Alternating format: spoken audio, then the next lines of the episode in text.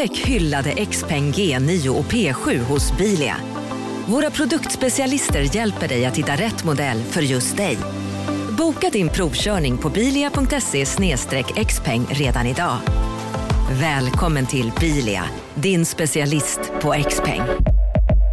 Välkommen till Unionen. Hej! Eh, jo, jag ska ha lönesamtal och undrar om potten. Ja, om jag kan räkna med övertidsersättning för det är så stressigt på kontoret jag jobbar hemma på kvällarna så kan jag då be om större skärm från chefen för annars kanske jag säger upp mig själv. Och hur lång uppsägningstid har jag då? Okej, eh, vi börjar med lön. Jobbigt på jobbet. Som medlem i Unionen kan du alltid prata med våra rådgivare. CSRD, ännu en förkortning som väcker känslor hos företagare. Men lugn, våra rådgivare här på PWC har koll på det som din verksamhet berörs av. Från hållbarhetslösningar och nya regelverk till affärsutveckling och ansvarsfulla AI-strategier. Välkommen till PWC.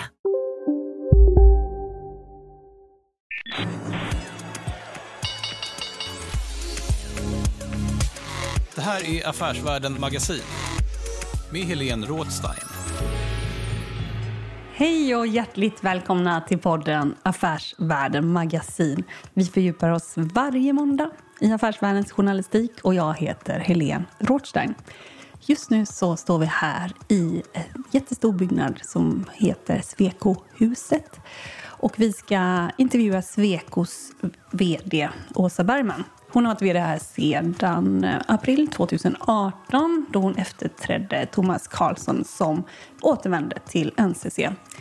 Det som är intressant med detta teknikkonsultbolag med ingenjörer och arkitekter och lite ditt och datt, olika specialister, det, de är involverade i eh, alla, höll jag på att säga, stora infrastrukturprojekt.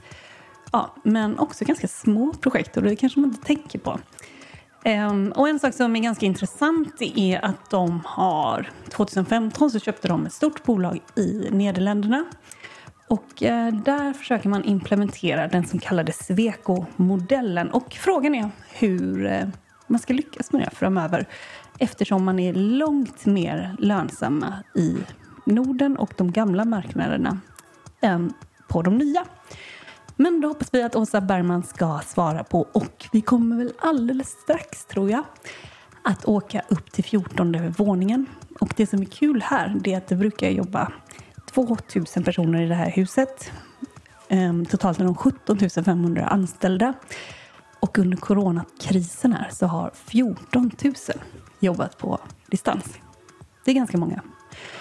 Ja, men vi hoppas snart att vi ska få åka upp och eh, då kommer vi få se ut över hela Stockholm.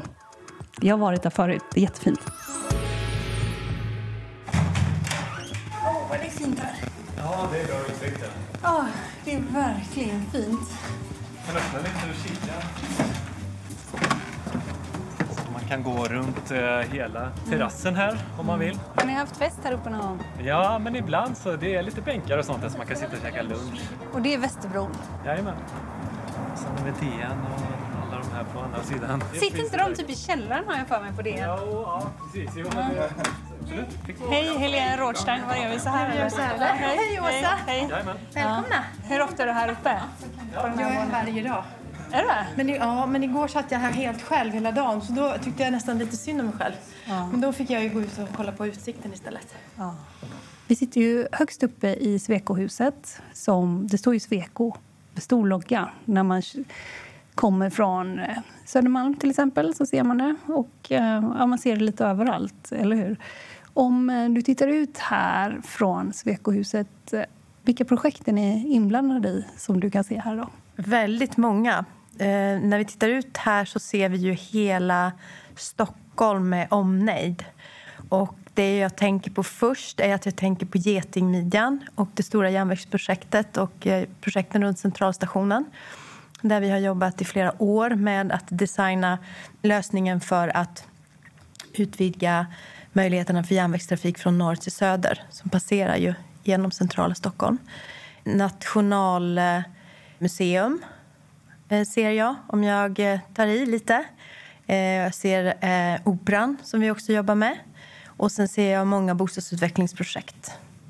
Och det är faktiskt spännande, för när man jobbar med samhällsbyggnad då kikar man efter byggkranar generellt för att fundera i hur aktiv en stad är i byggnation. Och om du jämför nu med när du började här, exakt vilket år var det? Det är 30 år sedan ungefär. Ja, det är 29 och ett halvt ungefär. Ja.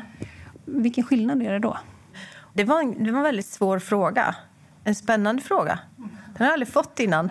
Eh, nej men alltså jag tänker på att jag har Globen inte var byggd.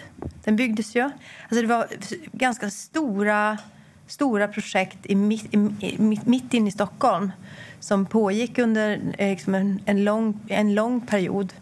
Nu handlar det ju mycket mer om, om att förtäta Stockholm och förbättra Stockholm eh, logistikmässigt så att fler människor kan röra sig i staden, eh, cykla, eh, transportera sig hållbart eh, med kollektivtrafik på ett helt annat sätt kanske än det som var fokus för 30 år sedan.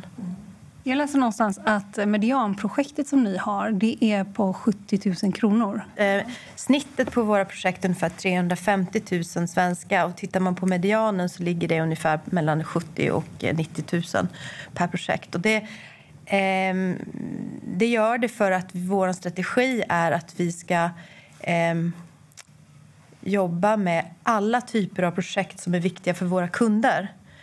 Och om du tittar på en samhällsbyggnadskund, oavsett om det är en offentlig kund um, eh, som Trafikverket eller inom sjukhus, skolor, vad det nu är då, eller de privata kunderna som kan vara ett fastighetsbolag, ett industribolag, så, så är det så att de flesta projekt eller de flesta liksom, utredningar eller design vi gör eller planer vi gör är ju väldigt små uppdrag. Sen kan vi ha många uppdrag eh, och vi kan ha uppdrag som växer över tid. Men eh, det är mycket små eh, delprojekt som vi jobbar med. Och för oss är det viktigt att kunna vara till för kunderna oavsett vilka behov de har. För det är ju så deras verksamhet ser ut det är ju så att klart att varumärket förknippas med de stora projekten. Jag nämner Getingmidjan, jag nämner Nationalmuseum, eh, stora bostadsutvecklingsprojekt, Nya Karolinska sjukhuset, Bybanan i Bergen, Antwerpen Ring Road. Vi kan prata om de här gigantiska projekten, för det är de som syns i media. Det är också de som jag pratar om, för de är synliga för allmänheten. Men samhällsbyggnad är ju så mycket olika saker. Men är de nästan... Alltså jag, Citybanan, hur fick ni in 800 miljoner kronor ungefär va? på tio år eller något sånt? Eh, jag kan inte exakt den siffran, så den måste vi kolla upp om jag ska eh, tycka någonting om den.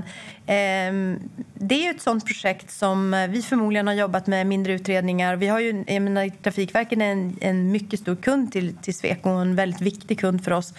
Eh, och då kan det börja med tidiga utredningar och sådär. Och sen så blir det eh, en upphandling då man eh, lämnar anbud på eh, vilken typ av organisation, rätt kompetens, hur man ska genomföra den, det arbetet. Och sen är det ett projekt som man sen får jobba med under väldigt lång, lång tid. Men för det jag tänkte på är att de är viktiga för de genererar också massa små... Alltså, men de är också marknadsföringsprojekt kan man säga, de, som du är inne på. Är det liksom rätt uppfattat också? För annars är det många bäckar små. Liksom. Eh, jag ska säga så här att alla projekt för oss är lika viktiga. Eh, de stora projekten, ja, de är synliga, så de är viktiga ur det perspektivet. Eh, de, de skapar också en väldigt bra plattform för att utveckla kompetens. För oftast är det så att långa projekt, där måste du tänka dig in i framtiden. Och det handlar om att vara innovativ och, och, utveckla lösningar tillsammans med kunden för framtiden. Så det är också där mycket av kompetensutvecklingen sker för oss. Och sen möjliggör det också att vi kan använda våra konsulter på ett väldigt bra sätt. Så, det behövs mycket resurser.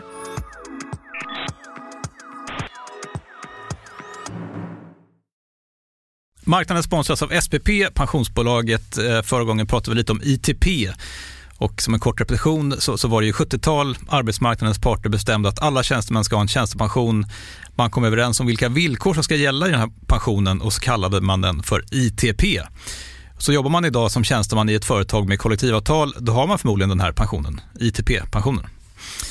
Eh, och det är ju så att man kan påverka eh, den här pensionen, hur den är placerad. Vart femte år så gör nämligen Collectum, som de heter, en enorm upphandling där olika pensionsbolag kan ansöka om att få förvalta eh, de här pensionerna. Och SPP är ett av bolagen som valdes ut i den senaste upphandlingen. Och sen kan du som pensionssparare välja eh, vilket av de här olika pensionsbolagen som, som då ska få ta hand om dina pengar.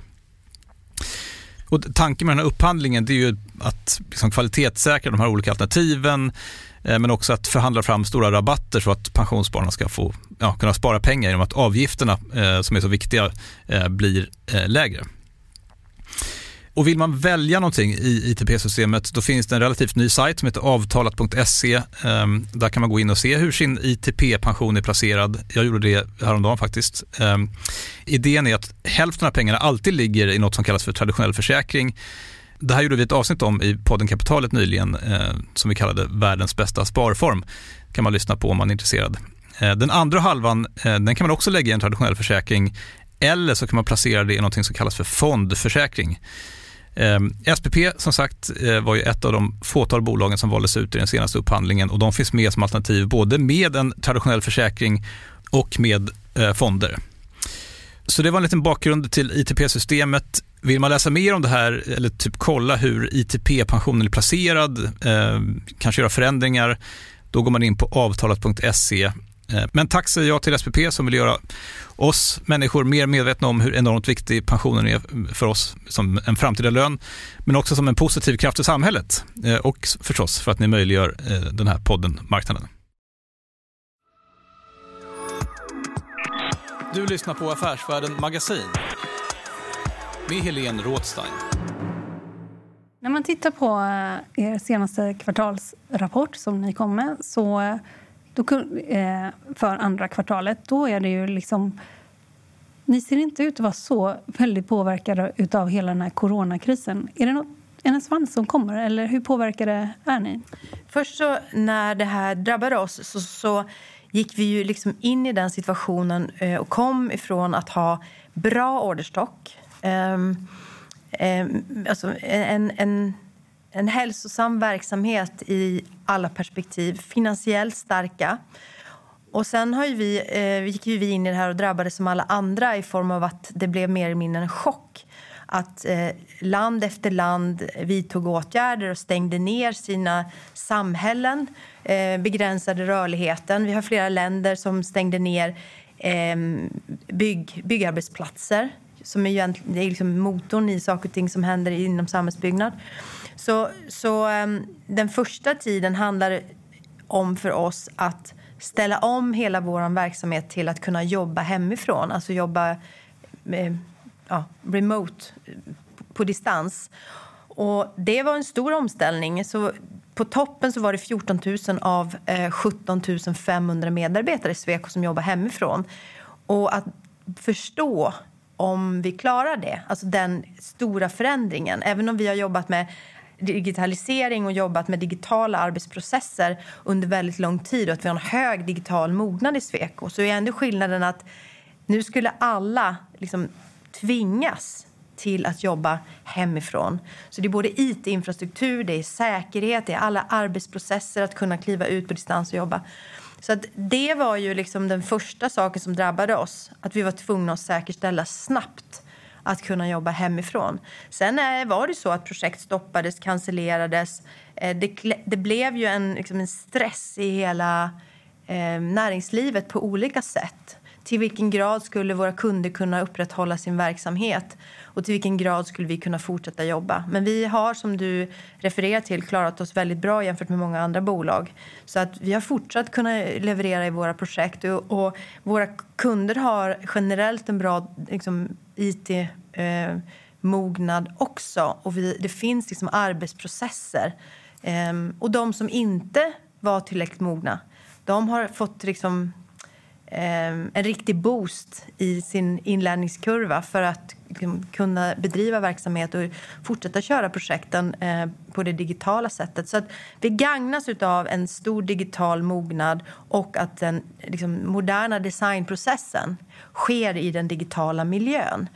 Sen på din fråga om vad, hur saker och ting drabbar oss långsiktigt så är det för tidigt att säga.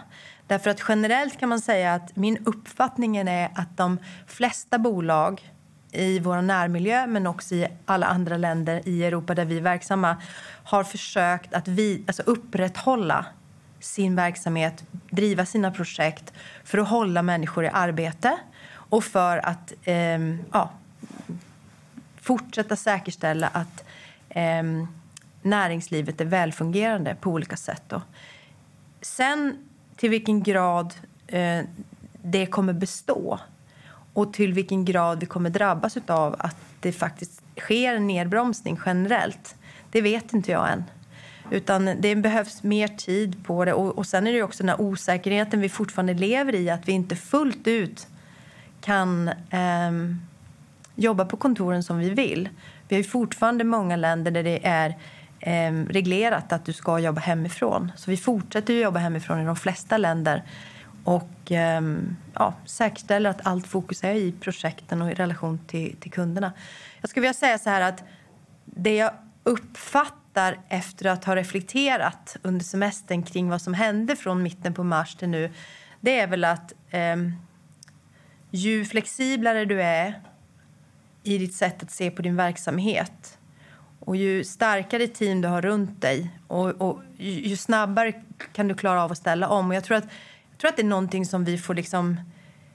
Du kommer som ledare gagnas av om du har den typen av ledarskap. Att du är flexibel i ditt sätt att se på saker, om du kan förändra saker snabbt, om du kan ta beslut och sen ändra besluten. Så flexibilitet tror jag kommer vara väldigt, väldigt viktigt här framöver. För det är ju fortfarande väldigt mycket osäkerheter. Om besluten togs från morgon till kväll i början på den här situationen så är det fortsatt så att vi följer upp hela tiden om det kommer nya beslut från olika regeringar och om förutsättningarna ändras. För att drabbas våra kunder av minskad nedgång i sin verksamhet och behov för investeringar, då drabbas ju vi. Så vi måste hela tiden förstå hur, hur våra kunder agerar. Så ett huvudfokus för oss är att vara nära kunderna, prata med våra kunder och säkerställa att vi är relevanta i hur vi kan så att säga, eh, finnas till för dem. När jag jämför med kollegor i övrigt näringsliv så har vi... Eh, alltså det, det, är en väldigt liten påverkan på oss. Vi har alltså permitterat runt 300 personer totalt under den här perioden av 17 500. Och vi har plockat tillbaka personer också i arbete. Mm.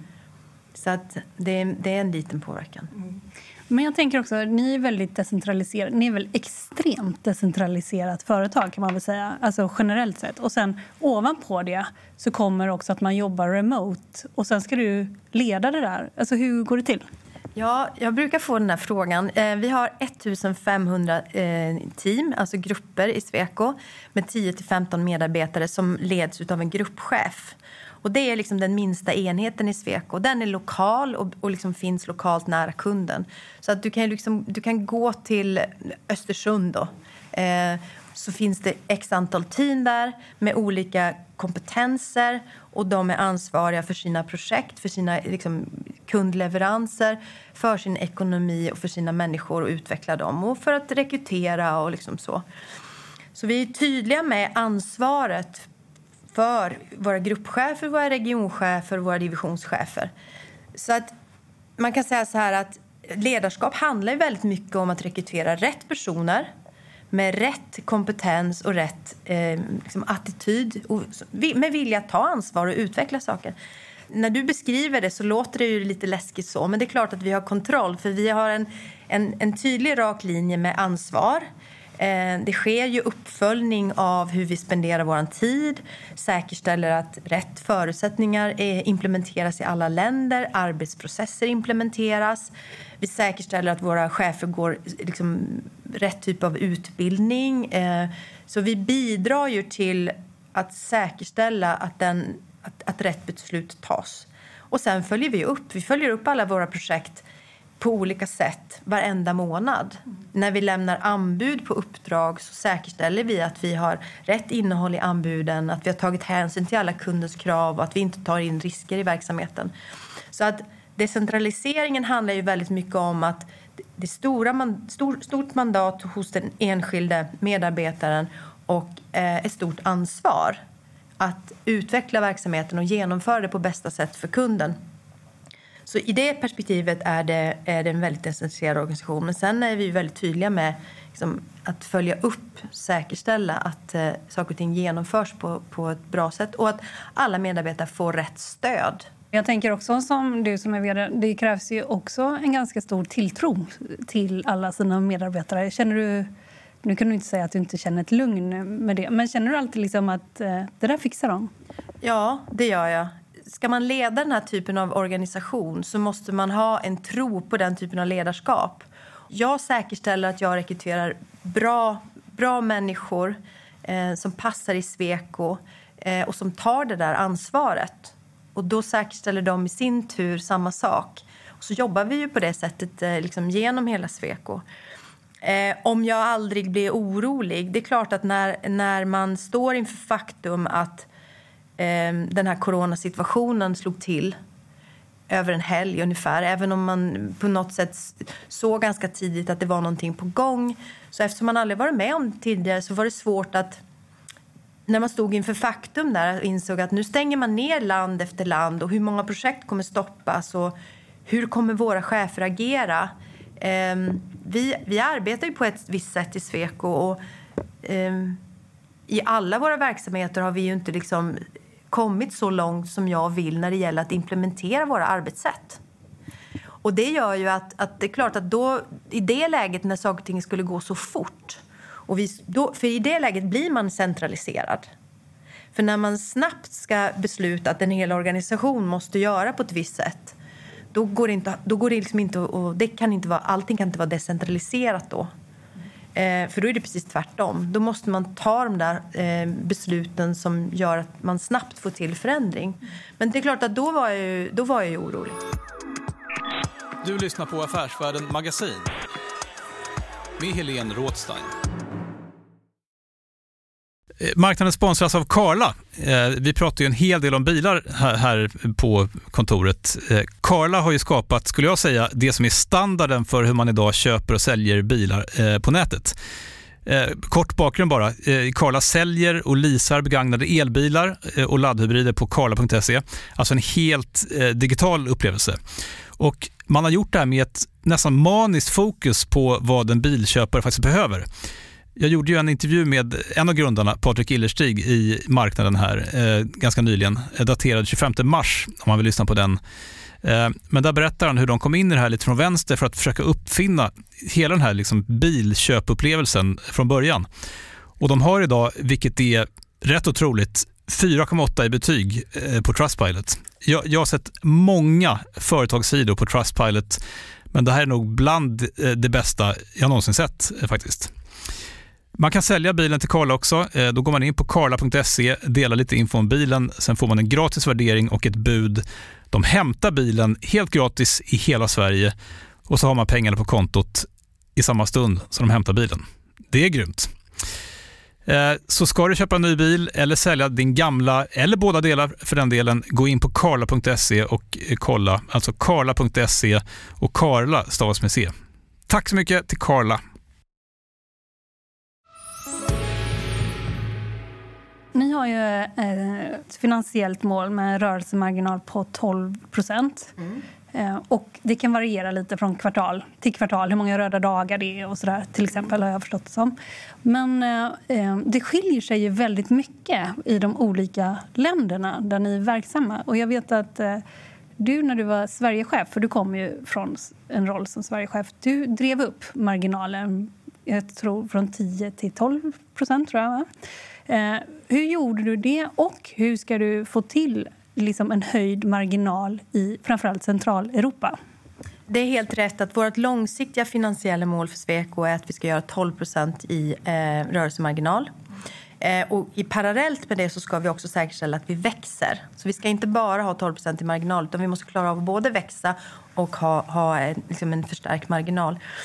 Eh, svaret är att eh, det jag ska göra är att jag ska säkerställa att jag implementerar och säkerställer att eh, varje land bedriver sin verksamhet så som vi tror på att man ska göra för att vara riktigt effektiv och bra för eh, våra kunder på respektive marknad.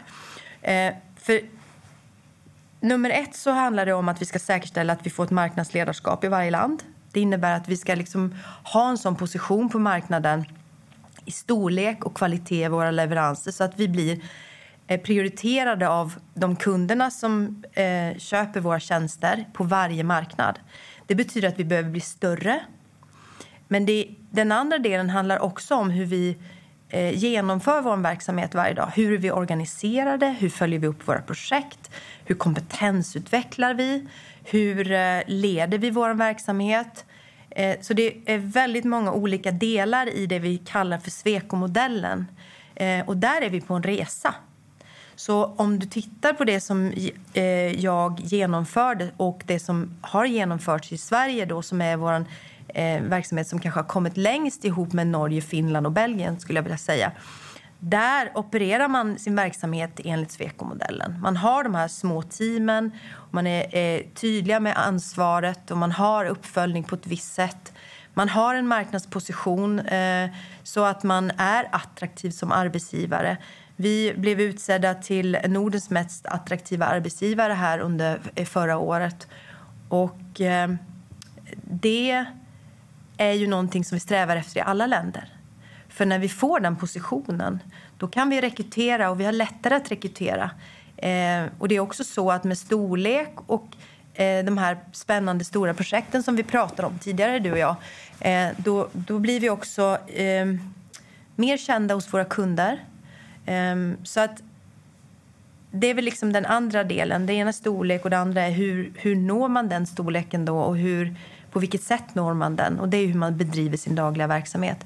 Så att egentligen handlar det om att, att säkerställa att vi implementerar Swecos sätt att göra saker på och Svekos sätt att leda verksamhet och sen fortsätta förvärva bolag då så vi tar oss upp i storlek. Mm. Det vi måste göra är ju att vi letar efter chefer som är eh, nyfikna och öppna i sinnet och eh, vill leda verksamhet på det sättet som vi tycker är rätt sätt att eh, leda och eh, styra verksamhet på. Och det arbetet pågår. Så att eh, för mig så är det viktigaste fokuset det att säkerställa att vi eh, successivt förstärker våra marginaler och parallellt då säkerställer vi att vi växer i alla våra länder.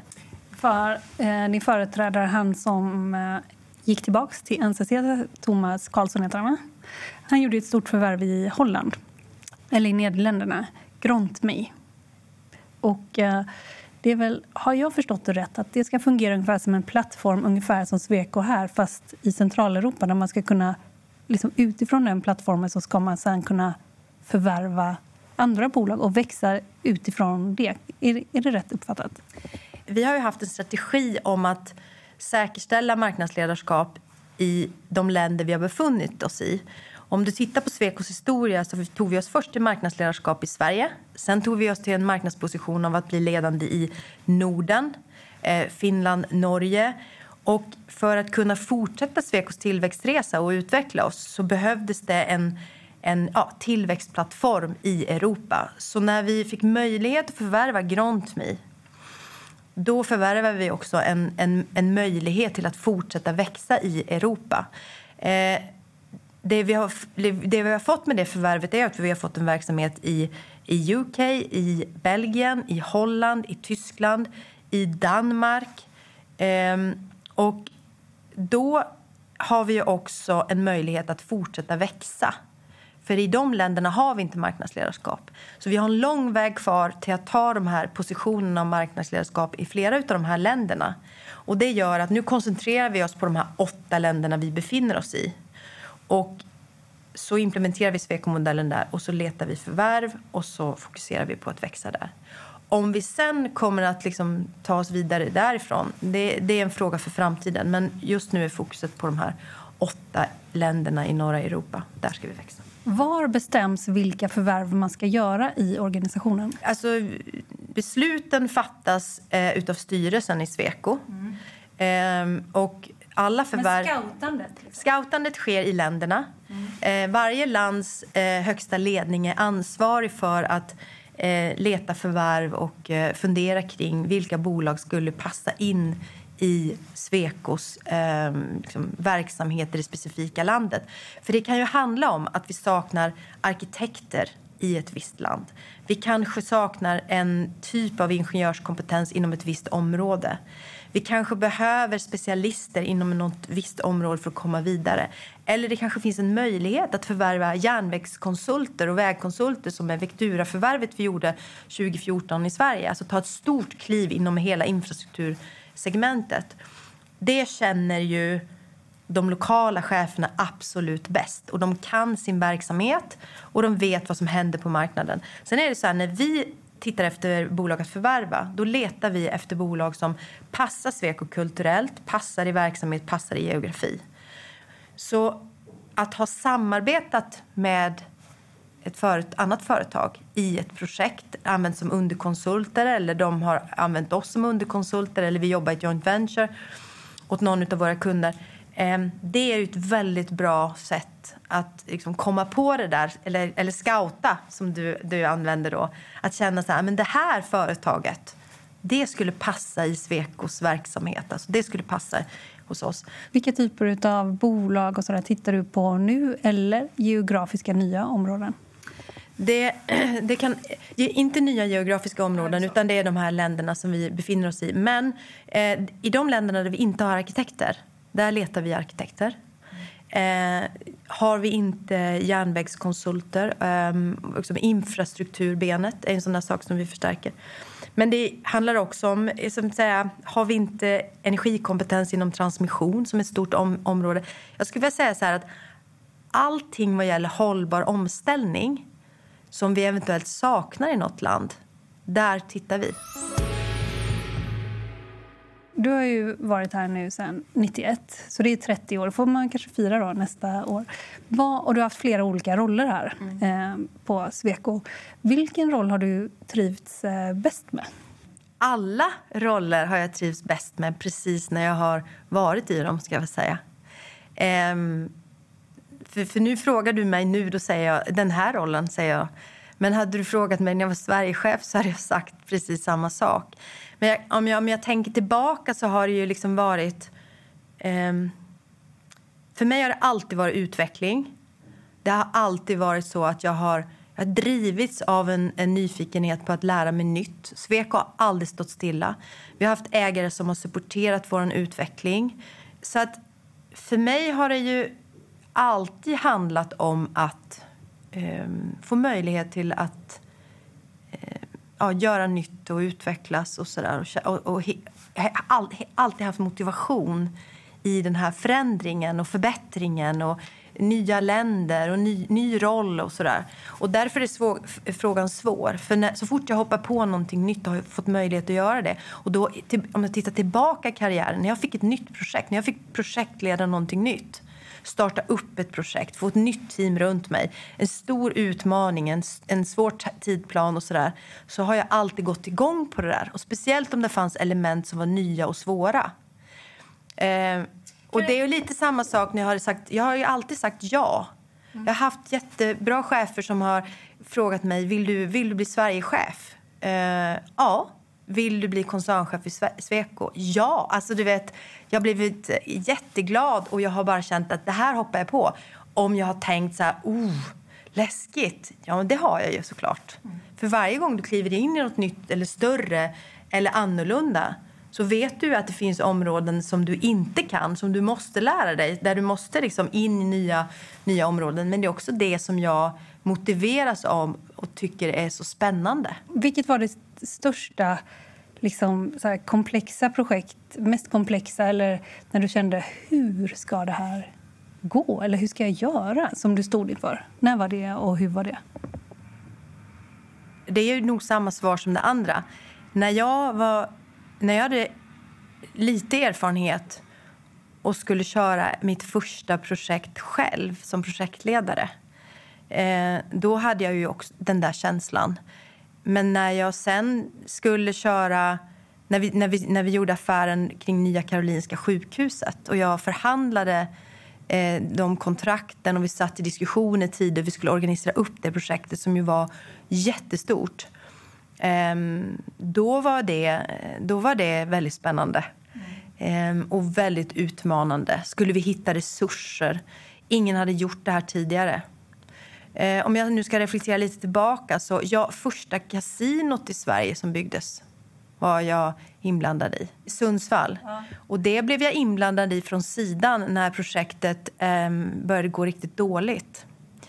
Då blev jag inkallad eh, som rådgivare för att titta på eh, hur projektet drevs, hur eh, kontrakten såg ut och fick uppdrag av eh, byggherren att eh, hjälpa till och förhandla och förbättra och komma på rätt köl med det projektet. Och det var, det var svårt och det var utmanande. Ehm, men otroligt lärorikt, som, som de flesta projekt är. Skulle jag vilja säga. Jag minns det som ett litet, eh, nästan vitt palats, eh, det kasinot i Sundsvall. Ett litet vitt palats som ligger ner mot vattnet ja. i, i Sundsvall. Ja. Men det var ett speciellt projekt. Det var första kasinot i Sverige. Ingen hade, genom, alltså ingen hade designat ett sånt projekt och ingen hade byggt det. Så det var ju liksom, det var, det var nytt. Och alla de här projekten har ju sin utmaning och sina förutsättningar. Och det... Eh, jag har alltid gillat det där. Att sätta mig med ett team, få ihop teamet, gemensamt mål, en tidplan, ta sig över hinder tillsammans, hitta lösningar, få till samarbeten och liksom åstadkomma någonting så.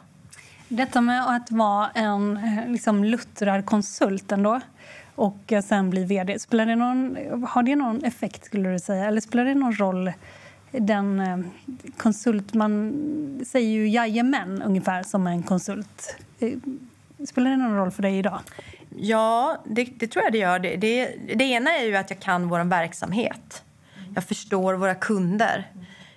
Um, sen får man ju vara väldigt försiktig med att, att liksom tänka så utifrån att omvärlden förändras så snabbt och förutsättningarna ändras så snabbt. Och Det var ganska länge sedan jag var liksom, konsult själv.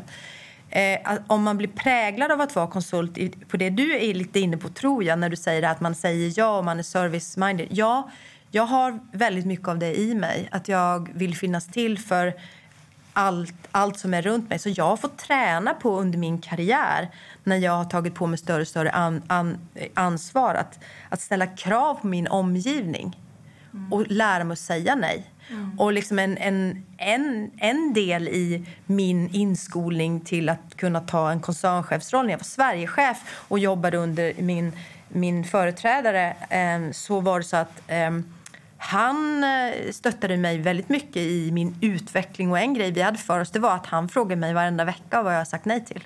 Nej, jo. Det. Ja. Så du, det är lite på det som du, det du frågar om. Ja. Alltså, um, han menar på att du kan inte säga ja till allting. Åsa. Vi, liksom, man har begränsat med tid, man måste ju prioritera. Mm. Men just att man, när man får frågan om att ställa upp på någonting eller ja, göra en intervju eller, mm. eller finnas med i ett sammanhang eller att vara med på någonting um, så har jag en, en, jag har någon form av reflex i mig att jag skulle vilja säga ja, mm. självklart. Liksom.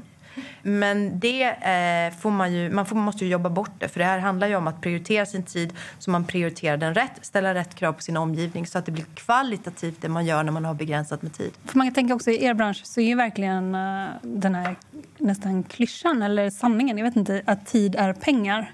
Alltså om man ser också på marginaler så är det så antingen så börjar du tjäna pengar på en konsult eh, efter klockan ett fredag eller så är det klockan två, eller så är det klockan tre. Alltså, det, liksom, marginalerna är ju ganska små om man ser till antal timmar som mm. man liksom, eh, jobbar. Jag tror, att, jag tror att, det, man ska, det, det, vi, det vi gör det är ju att vi tänker så här att våra, våra, våra medarbetare eh, de besitter ju stor kunskap. Och den kunskapen ska komma våra kunder och våra projekt till gagn. Eh, så, så om man tänker sig utifrån det perspektivet så ska vi säkerställa att vi på bästa sätt stöttar dem. Mm. Så hur jag spenderar min tid det ska vara i att säkerställa att arbetsprocesser eh, blir så effektiva och bra som möjligt runt om och att ledarskapet stöttar de som jobbar i projektet så de kan spendera sin tid i projekt för våra kunder. För det är klart att då får vi ju liksom ut våra timmar mot kund. Vi kan, vi kan liksom få, få till bättre resultat. Mm. Ekonomiska resultat. För vi pratar beläggningsgrad. Ja, exakt. Då får du upp din beläggningsgrad. Mm. Så att hela synen här är ju att, att vi pratar intern effektivitet och då tänker vi ju liksom hur ska vi se till att våra konsulter kan använda sin tid till att leverera högsta kompetensen och bästa kompetensen eh, i projekten och utveckla sig och utbilda sig men inte jobba så mycket med liksom administration och sådana saker. Det är ju en del av vår liksom, modell att, att eh, liksom, driva verksamhet på. Detta med att tid är pengar. Nu har ni ju en eh, debiteringsgrad som har ökat lite grann senaste kvartalet till 75,5. Men var vill du ligga någonstans vad gäller debiteringsgraden? Eh, svaret måste ju vara att jag vill ligga högre. för att Det här är ett viktigt mått för oss som säljer kompetens. Man kan säga så här, det viktigaste för oss är att ju hela tiden att säkerställa att vi utnyttjar våra resurser och använder dem på absolut bästa sätt. För våra konsulters kompetens ska vara till för kunderna och för, i, i våra projekt. Så det handlar ju hela tiden om att vi vill eh, jobba mer och mer effektivt och säkerställa att vi som ledning stöttar vår organisation på ett sånt sätt så att de verkligen kan lägga sin tid i projekt och inte på administrativa processer och att vi bygger på tung administration runt om. Så att eh, högre och bättre och hela tiden förbättrat. Kan man eh, paketera, istället för att sälja saker och ting styckvis, vi hjälper dig med en dörr, vi hjälper dig med det här, så liksom vi hjälper dig med... Och så paketerar man liksom en lösning som inte är så styckfokuserad och därmed kan man höja sin lönsamhet. Kan man göra så? Alltså, vi, vi får ju väldigt mycket frågor från våra kunder där vi, vi ska åstadkomma någonting. Alltså, vi har ett mål om att vi ska, eh, vi ska åstadkomma ett slutresultat. Kunden vill, ska investera i, kring någonting. Eh, och då ska vi jobba med rådgivning och innehåll i det. Och det är ju en form av paketering. Eh, när vi designar liksom en ny järnvägssträckning så är det en paketering, för det är ett helt projekt där vi lämnar liksom pris på eh, och föreslår ett innehåll. Och Det är ju en hel, det är en hel lösning. Så att Det är från det lilla till det gigantiskt stora. Och Då är det olika grad av paketering av våra kompetenser och av vår leverans. Är de stora projekten generellt sett mer lönsamma än mindre projekt? Nej, det är de inte. Nej. Och det är inte så heller så att fastprisjobb är, eh, är mer lönsamma eller mindre lönsamma än löpande räkningsjobb. Eh, utan det handlar väldigt mycket om att säkerställa att man har människor, eller medarbetare med hög kompetens och bra projektledning och bra processer för att genomföra projekten. Då kan du få de stora projekten att vara lika lönsamma som de små och fastpris lika lönsamma som eh, de löpande räkningsprojekten. Du lyssnar på Affärsvärlden Magasin med Helene Rådstein. Min uppfattning är, och du får gärna säga något om det för du kan det mycket bättre, men det är att behovet av infrastruktur, liksom infrastrukturrelaterade projekt kommer att hålla i sig 50-100 år nästan för att det är så eftersatt. Det behövs renoveras och det behövs nya projekt. Så. Eh, och det får mig att tänka att liksom, om ni ska stå er konkurrensmässigt så handlar det om organisationen mer än efterfrågan. Ute på, efterfrågan av era tjänster, den kommer finnas. Eller har jag rätt? Liksom? Ja, du har nog till viss del rätt. Man kan ju säga så här, anledningen till att vi, att vi, att vi eh, väljer att, att fokusera på infrastruktur och utveckla våra kompetenser och att förvärva bolag inom det här och vilja rek fortsätta rekrytera eh, så det har ju att göra med en, en väldigt långsiktig tro på eh, vissa starka och stora trender. Och en sak är ju att vi har sett en förtätning av våra stora städer eh, och medelstora städer i Europa under väldigt lång tid. Jag menar, det bor ju otroligt många mer människor i Stockholm idag än det gjorde för liksom, 30 år sedan. Och det är bara att titta på hur många pendeltåg det går Eh, på de spåren vi byggde för betydligt mindre tåg. Så vi måste bygga ut kapaciteten, vi måste ha annan typ av teknik. Det är många saker som händer för att vi ska kunna ta hand om liksom, den förtätade staden. Vi bygger ju liksom, på Stockholm för att vi ska skapa arbetsplatser och boendemiljöer och, och så. Sen måste vi kunna röra oss. Och sen så, så liksom, ihop med den här urbaniseringen som man ju pratar om då, men den förtätade staden och dess möjligheter till bra levnadsmiljöer så har du hela den hållbara omställningen och hela klimatanpassningen eh, kopplat till det. Då, vilket gör att det krävs att vi ställer om till en, en viss typ av eh, liksom resande, en, en viss typ av transporter och, och liksom rörlighet. Och ja, men inte minst liksom att... elnät till exempel, som är väl eftersatta. Till exempel. Ja, och, och, så, och, så hållbar energi kräver ju en annan typ av förutsättningar. Mm. Och då krävs det vår kompetens för att liksom ställa om till att kunna eh, använda och, och, transportera energi på, på ett nytt sätt. Eh, och det gäller alla länder. Eh, hållbara transporter kräver ju eh, elektrifiering, ehm, kanske då bussar. Eh, det krävs eh, bättre, bättre utnyttjande av tunnelbana och mer tunnelbana, kanske. Det krävs att du kan cykla. Det krävs att du liksom kanske kan dela fordon. Eh, framtiden eh, kanske innebär att vi ska köra, eh, ha självkörande bilar.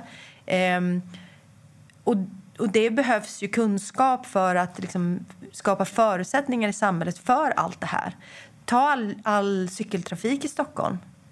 Um, nu sitter vi där, så nu pratar vi om Stockholm, men vi har ju samma utmaning i alla andra städer där vi ska få till den, den liksom hållbara logistiken i och runt en stad. Och Sen handlar det också om att få till det mellan städer på olika sätt. Så visst, efterfrågan på hållbar infrastruktur tror jag kommer fortgå långt in i framtiden. Och jag tror också att i en sån här kris som corona och det som vi diskuterar i Europa just nu är ju vad är det för investeringar man ska satsa på för framtiden. För det är ju inte säkert att man ska fokusera på samma saker framåt som man har gjort till dags dato. Det, det, det kan ju vara så att det sker förändringar eh, av en sån här kris eh, så det blir andra eh, behov där ute. Men att röra sig, att mötas, att leva, att bo eh, det kommer vi ju alltid ha behov av. Och tittar man på tidigare kriser så har det ju kommit stimulanspaket och eh, extra eh, fokus och extra investeringar från olika regeringar och från EU kopplat till just infrastruktur. Och jag tror infrastruktur den här gången, jag tror också då grön omställning. Om efterfrågan finns, hur ska ni liksom fortsätta vara relevanta och hur ska ni liksom hålla jämna steg med efterfrågan och kanske ta marknadsandelar där? Det gör vi ju genom att säkerställa att våra medarbetare har absolut bästa kompetensen. Hela tiden utveckla kompetensen och ge dem förutsättningar för att leverera liksom, hela tiden det bästa till kunden. Och det, I Sweco-kontexten kan det innebära visst ut, utveckling och utbildning och säkerställa att man får jobba i spännande projekt som gör att man, man liksom förbättrar sig. Och kopplat till det är väldigt viktigt att vi kan utnyttja resurser och specialister från alla Swecos olika eh, verksamheter. För det som man kan i Holland inom liksom, fördämning, vatten, klimatanpassning mot eh, förhöjda vattennivåer det kan man inte i alla andra länder. Men den expertisen använd i projekten i andra länder så utvecklar vi ju våra medarbetare och lösningarna för våra kunder på ett optimalt sätt. Cykellösningar från Holland och Danmark in i andra länder. Du har den typen av exempel i princip överallt. Vi driver tunnelbaneprojekt i flera av våra länder eh, för tillfället. Och, eh, du kan kliva in i område efter område där vi kan använda expertis och lösningar och det utvecklar också vår kompetens lokalt. Liksom. Så det är så vi ska säkerställa konkurrensen. Vad skulle du säga är största utmaningen på kort och lång sikt? Alltså just nu handlar det om att förstå hur marknaden utvecklas kopplat till att vi har eh, sen i mars en, en helt förändrad situation när det gäller hur vi arbetar, hur våra kunder arbetar, vilka, under vilka förutsättningar vi, vi arbetar. Så att jag, det är liksom lite två perspektiv tror jag i alla företagsledares huvud just nu. Det ena är det kortsiktiga och liksom medellånga. Hur tar vi oss ur det här och hur förbättrar vi oss eh, och hur förändrar vi oss liksom? Eh, men vi är som inte ur det än eftersom det fortfarande är väldigt mycket beslut kring hur vi får agera och inte får agera.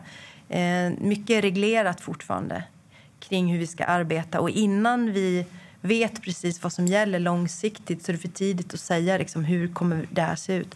Det är den ena grejen. Och den andra grejen är alltså hur marknaden utvecklas är en utmaning då för oss. Den andra är ju... Jag tror att vi har upplevt en stor eh, boost vad gäller digitalisering.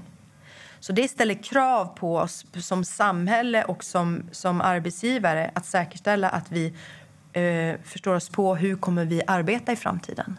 Hur vill vi arbeta i framtiden och vilka förutsättningar krävs för att vi ska kunna jobba eh, liksom mer digitalt. För jag tror att har man upplevt det här och möjligheterna med det eh, så eh, ska man utnyttja det. Men det handlar också om att förstå sig på eh, baksidan av det och säkerställa okay, vad är det vi har behov av vad gäller att eh, arbeta på kontoret tillsammans. Mm. För, inte minst som konsultbolag. Alltså där, exakt så. Det finns flera olika delar i det här. Mm. Nu har jag pratat om att vi är duktiga på det, att det går och att, att eh, vi gillar remote work på Sweco och så.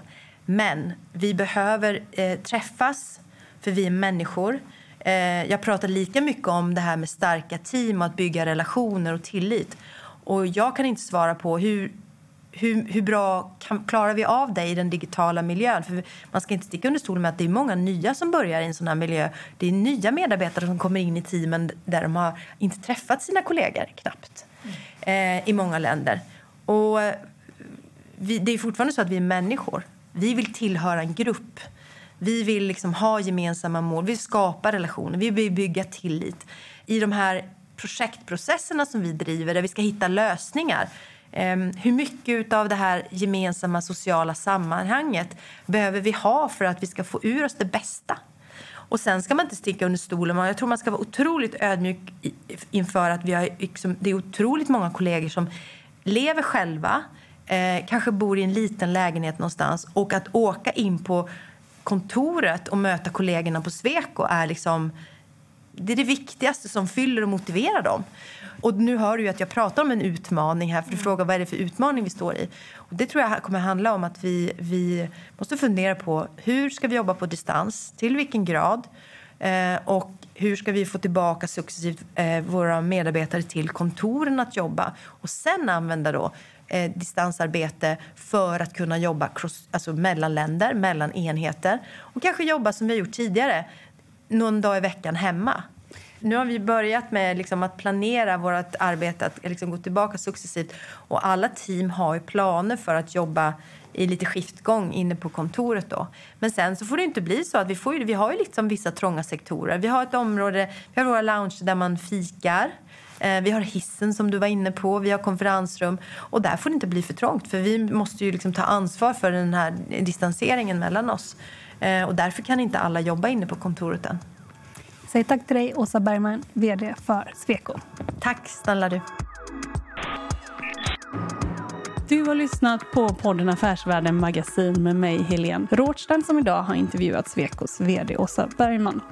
Mer fördjupande journalistik hittar du på affärsvärlden.se. Där har vi också alla våra börsråd och eh, analyser och sådär. Och den här podden, den är tillbaka om en vecka.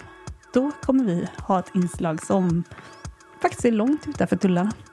Vi hörs då. Håll ut. Hej då.